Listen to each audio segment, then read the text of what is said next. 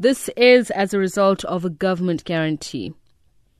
Yes, uh, so we do have a government guarantee. Remember, in total, uh, government has extended a guarantee of uh, over um, uh, 350 billion rand.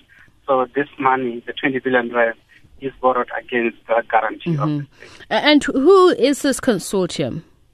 What can you tell us about well, it? Well, it's a Yes, suffice to say that uh, we are not at liberty to mention them by, by name, but yes, it's uh, the local um, financial institutions here in South Africa, and others are from across the, the borders of, uh, of South Africa. Mm. And what are uh, the payment terms of this loan?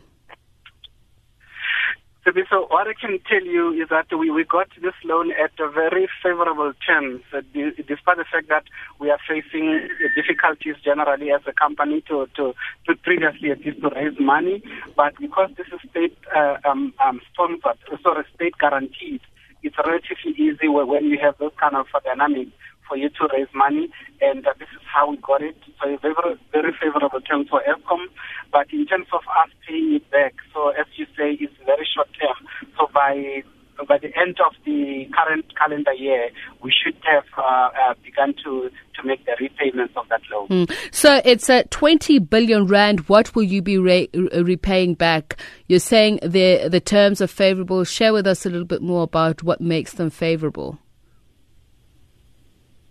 Well, because uh, you, you have government guaranteeing the loan. So, in, in other words, if Eskom had gone there without this guarantee of, of, of, the government, chances are we would have gotten this money at very exorbitant uh, uh, rates.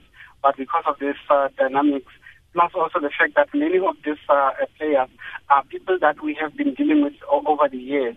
So because of the basis of, of, the relationship that we have, plus the fact that uh, the monies will be uh, government guaranteed, it's uh, basically uh, helping us in terms of uh, having, I would say, softer uh, uh, um, interest rates on this matter. What are the soft interest rates, Mr. Phasiwe?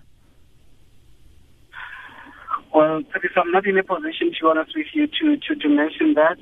Suffice to say that uh, um, um, both from our side as a company and also those firms, we, we, we have met, I would say, uh, a 50-50 kind of uh, middle ground where each party is, is comfortable with it. Okay, so uh, this actually this happens hot on the heels of a downgrade uh, for Eskom. How's this going to impact on you going forward? You're obviously going to be forced to borrow money at higher rates. Well, yes, the S&P has issued a statement essentially saying that they were concerned about Eskom's liquidity. Clearly, at the time that they were putting their reports together, they did not have this kind of information that we are talking about now.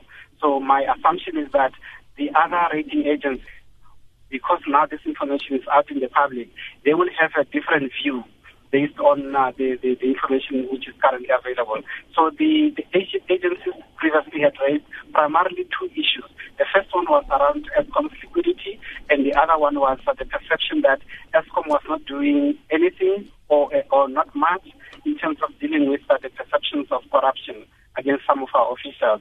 So all of these issues are now being tackled, and I'm sure the, the other agencies, will, once they issue their reports, they will come to a different conclusion. All right. Thank you very much for your time. Khulu Phasiwe is Eskom's national spokesperson.